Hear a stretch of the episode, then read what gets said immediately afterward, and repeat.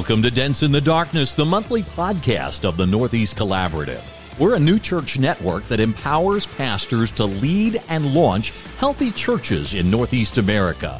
I'm your host, Tim Madeira from WRGN, and I'm here with NEC's Executive Director, Dan Nichols.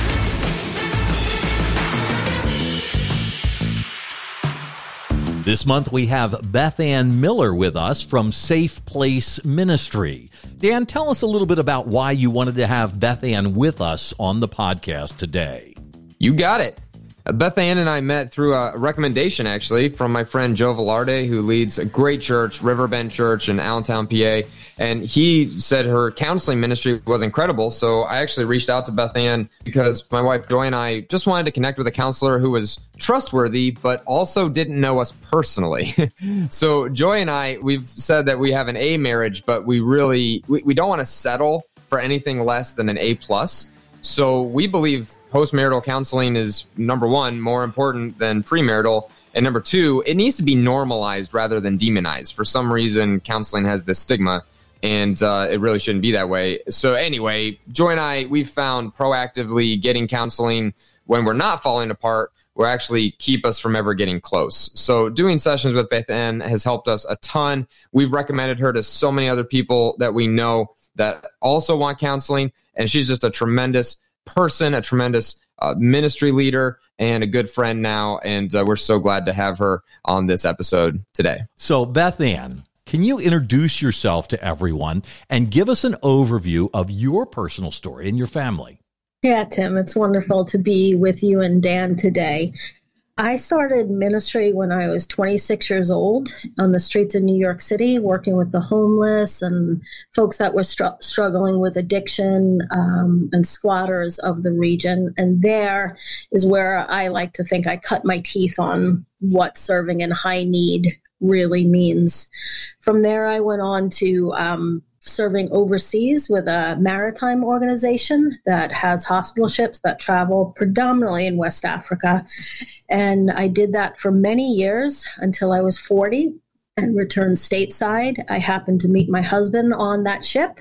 So he's a fellow Pittsburgh Steeler fan right. as I am. So we had a ton of stuff in common, including just serving the Lord, uh, investing our singleness, which is no less of a, of a relational status mm. than marriage. So we were both serving with our full capability at that time, and we both returned to the USA. He's originally from Pennsylvania. I'm from New York.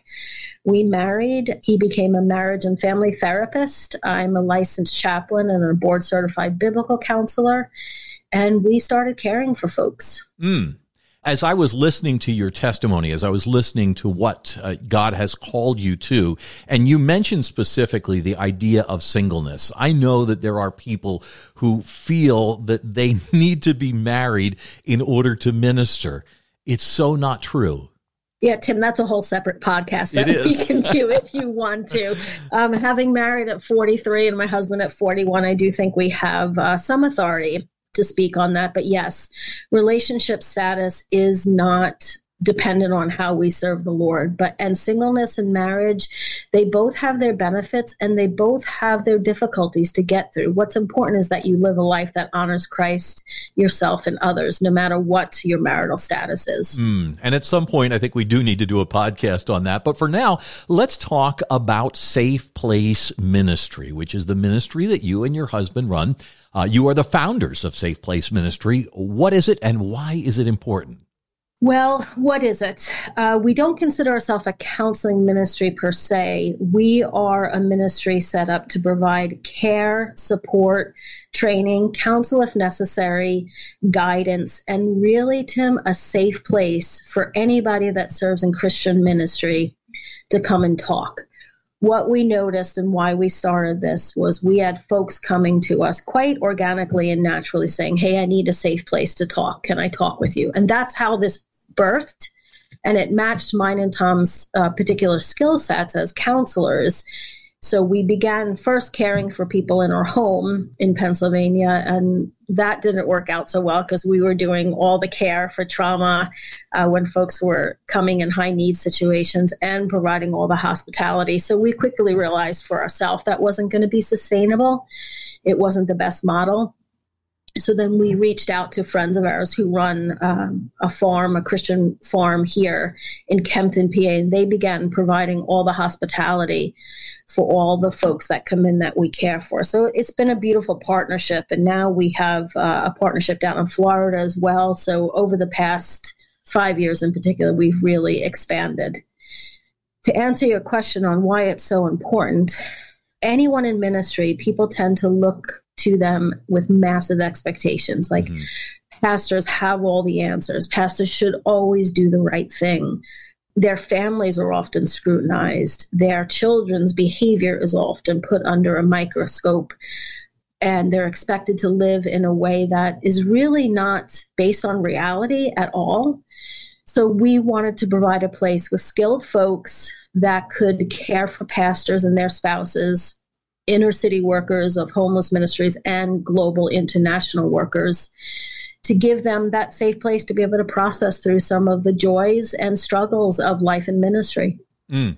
And we do see this in a lot of the pastors that we see. And I shouldn't say a lot. Uh, let me take that back completely because we see it in a small percentage where they deal with some really tough issues that are ministry destroying issues and yet we paint with a broad brush as I just did when we when I said that and say that that there's a lot of them. There's really not a lot but those that are are in a place that they're really struggling and have no place to go to. And then also the impact the ripple effect can be quite large can it? Yeah and we're we're seeing that today. Um, unfortunately there's pedestals that can be set up for folks in ministry that when that crumbles for various reasons whether that's the own person ascribing to a, a, particular platform or folks actually placing them there with expectations and and uh, just how they relate when that person's humanity shows often we're completely disillusioned by it mm-hmm. and sometimes when that point happens there's destruction that comes whether that's issues of morality uh, crises of faith and then people in the church or in their surrounding ministries are often wounded and left disillusioned by that mm. So, how do you encourage pastors to get a hold of you, uh, to contact Safe Place Ministries, and to begin the healing and what needs to be done? Well, first, I would say it's confidential. So, we have folks come through all the time. In 2019, we had folks internationally with us every week of the year except mm. for three because we close the ministry to take a break. So it is a constant stream of in person care and then online care as well. So if a person really finds themselves they're not able to talk to anyone or there's a church situation going on or their own marriage is struggling it doesn't even have to be struggling. They just want someone to hear some of their frustrations or pray with them or give them some guidance. They can look us up on safeplaceministry.org and they can ask for care right through the website portal. Okay now, as we've been through kind of a tough year as far as people getting together, have you still been able to do what needs to be done over this past year? We have, because of so much of our work is done internationally as well. We had the virtual platforms already set up. So mm. that was a seamless presence for us. We just jumped right into that full full steam of head. So that was no problem from us. We'll do training via media platforms video platforms and sometimes we have we have staff that trains in Spanish and can care for pastors in Spanish as well. Mm. So that was that was an easy changeover for us. Um, it did increase our workload by a lot because mm. so many workers were and are so stressed by all that has just taken place and still continues. Now, as you uh, work through this year, you had you just mentioned some of the things that you were already set up for. Obviously, part of this, what we've been through, is going to go by the wayside, and you're going to dive back in in the way that you have been doing it in the past. Uh, what does that look like, and can you give us a specific win that you've had? We'll stick to a, a relational issue. There was a couple that came three years ago now. Uh, they served in a remote island in Indonesia and their ministry was doing well they were thriving in their ministry and they came to safe place and, and they wanted help in their marriage because they were seeing some issues that just didn't line up with what they were doing in ministry over there and, and when we sat down when tom and i sat down that first meal to provide care for them the gentleman's name, I have permission to share the story. The gentleman, um, his name was Jake, and he said, Beth Ann, let's cut to the chase. I'm a fantastic missionary and I'm a lousy husband. Mm. And that's what this particular couple wanted to hammer out on, you know. And the best, my best worship, Tim, is is how I care for my husband, Tom. Right? Like I, I could care for pastors and missionaries all around the world as wonderfully as possible. But if I'm not loving my husband well and those closest to me, that really doesn't count for much. So I really appreciated Jake's heart posture in this. Mm. Anyway, in the course in the course of the three day marriage intensive that we that we lead or led for them, Jake became very ill and he actually never left this area. He died a few days after that. So it was quite amazing to see the Lord's care of bringing this couple all the way from a remote island in Indonesia to this little farm in Pennsylvania to restore their marriage relationship mm. Before Jake went to be with Christ. Mm. And it was just a beautiful, difficult, right, an extreme example of the Lord's care for us, even in light of ministry, that often ministry drains so much from us that those primary relationships in our life, whether mar- you know, if you're married or if you're single and your family and, and, close friendships and church relationships, we really have to protect those and make sure those are vital and stay healthy so that ministry becomes a fruit of those relationships, not the opposite way around. Mm.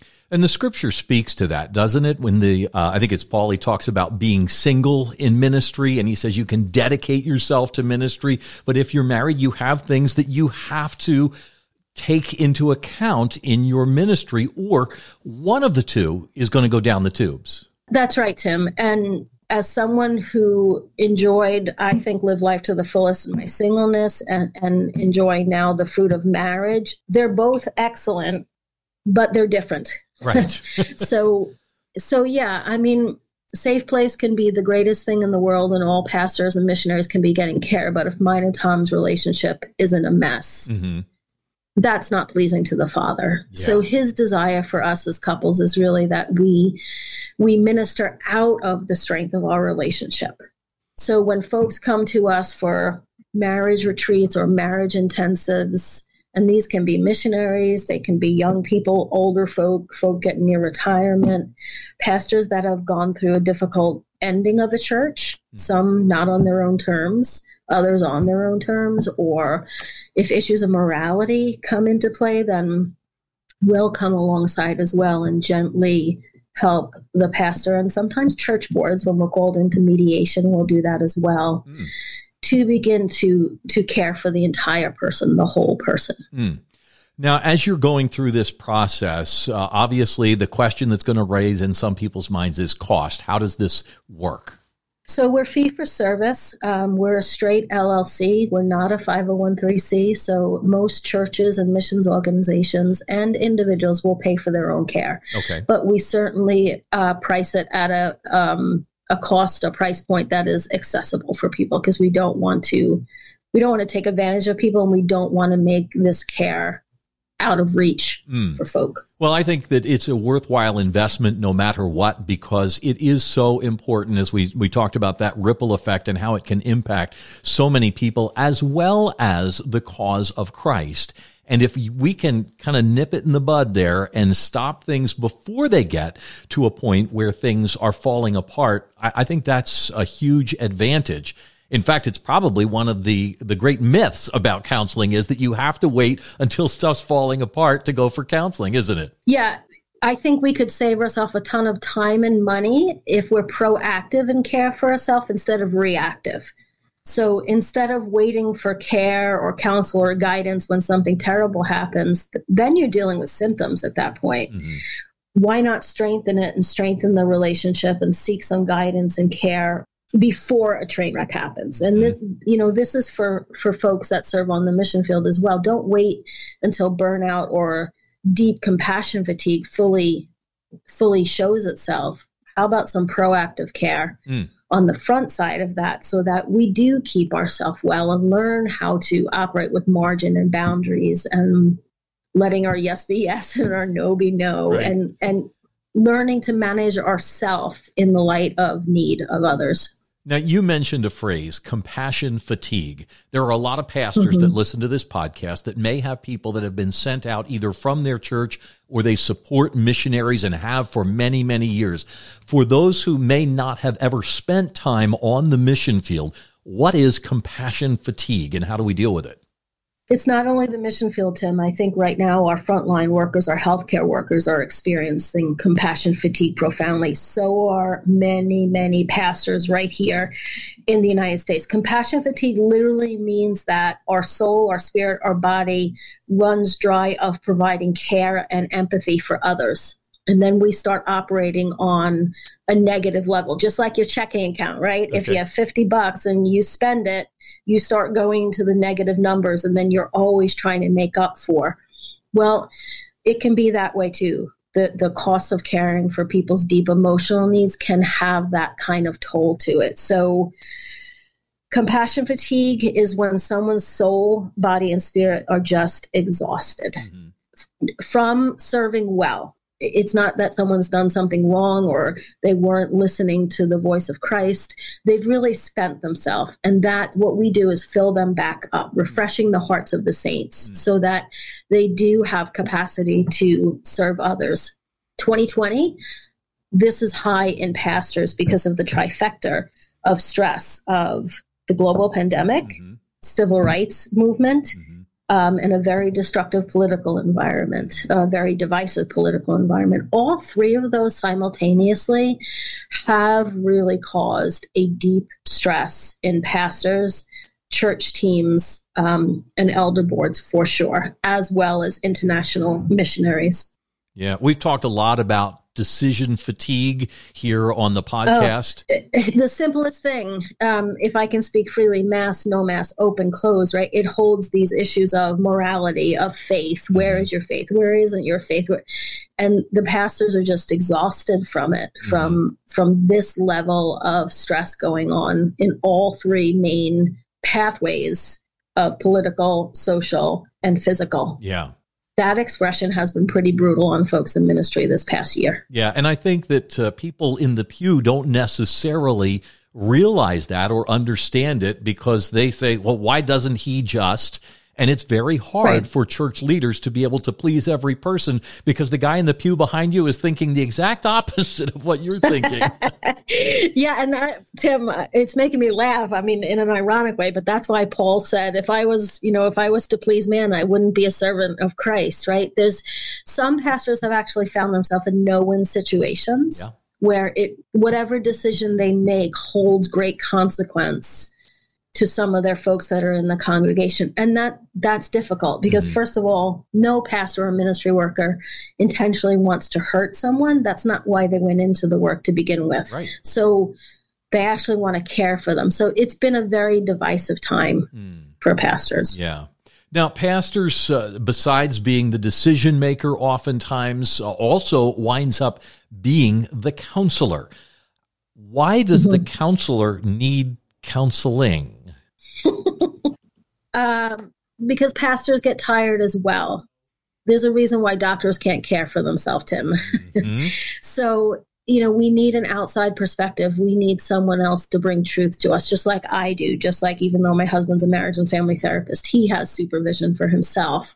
So, we need others to speak life into us. None of us are an island and made to carry it alone. And I do think if we set ourselves up like that, mm-hmm. that we don't need anybody and don't let any, anyone walk intimately with us, that's where we can get in a lot of trouble with ministry. Yeah. Don't have somebody to speak the truth. Don't have somebody to bounce things off of it is yeah to important. care and value you and ask you hey are you okay mm-hmm. you know then it, it, it's very easy then at that point once we become isolated to seek unhealthy things that would soothe us mm. to bring comfort and given enough time and uh, the depth of something that that can become a grave issue for someone and, and just cause breaker. destruction and, yes Yes, exactly yeah. exactly and unfortunately we see that time and time and time again and yeah the the tragic part of there's many tragic parts of that, Tim, but it probably didn't have to go down that way, mm. right? If there was intervention so much earlier on, right. respectful intervention. Mm-hmm. so much early on to say, hey, you matter in this equation, right? God's not just using you. Your life matters. Your experience matters. What you're carrying matters. Mm. Now, one of the other things that we've talked about on this podcast is soul care. So, what are some of the most important soul care principles that you use to encourage ministry leaders? Well, when we have the intensive debriefs, those would be two to five days in length. And during those times, we would do an exercise with them called Uncluttering Your Soul. And we've had pastors and ministry leaders come and, and actually write out every hurt that they've had in ministry mm-hmm. to kind of get it out of their soul and declutter their soul. Right. Um, we'll go through timelines with people extensively. This will take hours and hours and hours to actually write out a timeline and identify the highs and lows and what was God's perspective in this and how did this un- impact you and then give them some reflective things to to think about and, and work through with the Lord and come back the next day and do it all again in in uh, continue in depth so it's really providing that place where you undo a gauge almost that has extreme pressure and it's just let some of the air out and help pastors and Christian workers to see things from a different perspective. So you're identifying the source then of where maybe the current issues are coming from, or in some other ways, maybe trying to prevent any issue from coming to the surface based on something that's happened in the past. Both end, yeah. Okay. So we'll go back as far as they want to. Um, to unpack this because we get into you know routines and belief systems and patterns of relating that aren't always healthy tim and i need that corrected in myself every once in a while right every mm-hmm. now and again same thing for for folks in christian ministry that uh, we can get into ruts in our relating and some of those ruts are not healthy. Mm-hmm. So we need to jumpstart out and realign ourselves, almost like a GPS, recalculating. Okay. we align ourselves again with the Spirit of Christ and let him cleanse us, right? Like as the scripture says in Psalm 139, we invite the spirit of the Lord to search us. We don't search ourselves because mm-hmm. that can be dangerous, mm-hmm. right? But invite the spirit of truth, the spirit of Christ to search us.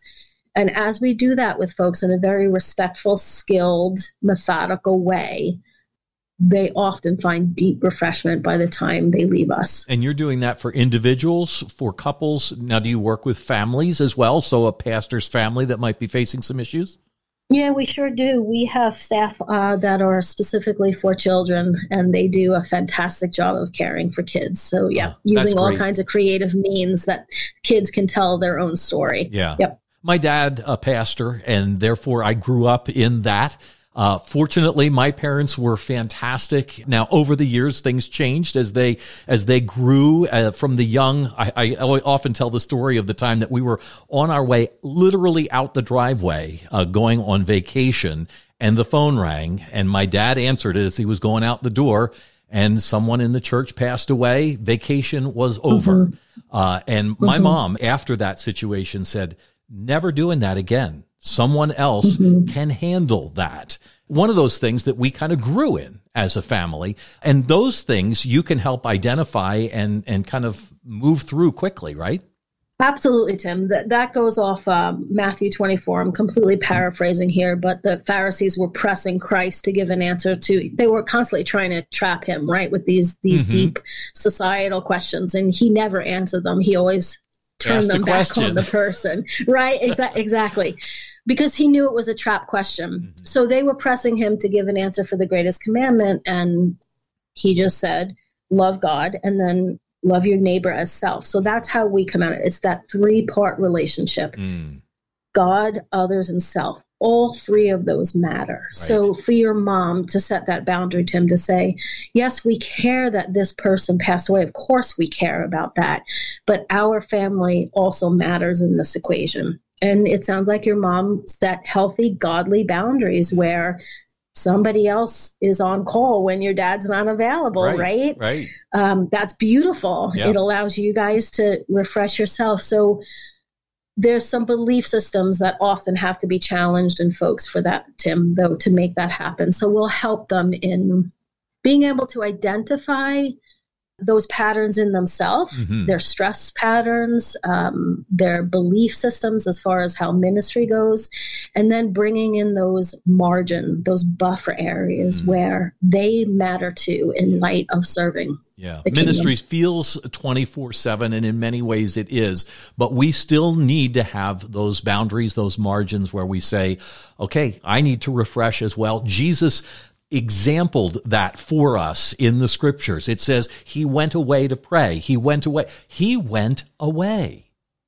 I love that you brought that up. That was a consistent, and I'm going to call this an anchor rhythm that will help folks develop their anchor rhythms. That was an anchor rhythm that Christ had. Uh, in the NIV, it says often, He withdrew to lonely places.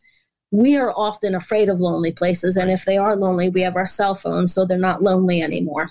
So, but that's what he did, Tim. Exactly. You're identifying that so clearly. And that was his pattern. He didn't withdraw for escape he withdrew to refresh and connect with the Father in order to come back and re engage. Mm. We often wait to withdraw when we need to escape. Mm. And just a vacation isn't just going to do that either because it normally let's say a vacation's monday to friday it's wednesday before you calm down right friday you start building up you know for what's coming uh-huh vacations are wonderful. I believe in them. Um, they're life giving to us, but we need a more natural anchor rhythm consistently in our life to be able to provide um, those connection times with the Lord, with ourselves, mm. Uh, with our primary relationships, to have fun, play, and having fun is a beautiful reflection of our Father. Amen. Well, I appreciate you taking the time to be with us, Beth Ann. I want to find out before you wrap things up how we can pray for you in your ministry. I would like to say if you would pray um, as we serve folks that we would equip our staff further and further. So we have a beautiful staff on board to help us from very skilled staff as well and, and that's ever increasing. So continued staff for safe place tom and i certainly do not carry this alone uh, nor would we ever do so. So continued presence for our staff and that we could help as many folks as, as we're able to within our own margin well, we appreciate again you taking the time to be with us, and we thank you for joining us for Dents in the Darkness, the monthly podcast of the Northeast Collaborative. As always, anything you've heard on today's podcast will be linked in the show notes, including the web address for Safe Place Ministry. That's safeplaceministry.org. If you heard something today that has helped you, make sure you share the podcast with someone else who might be encouraged as well.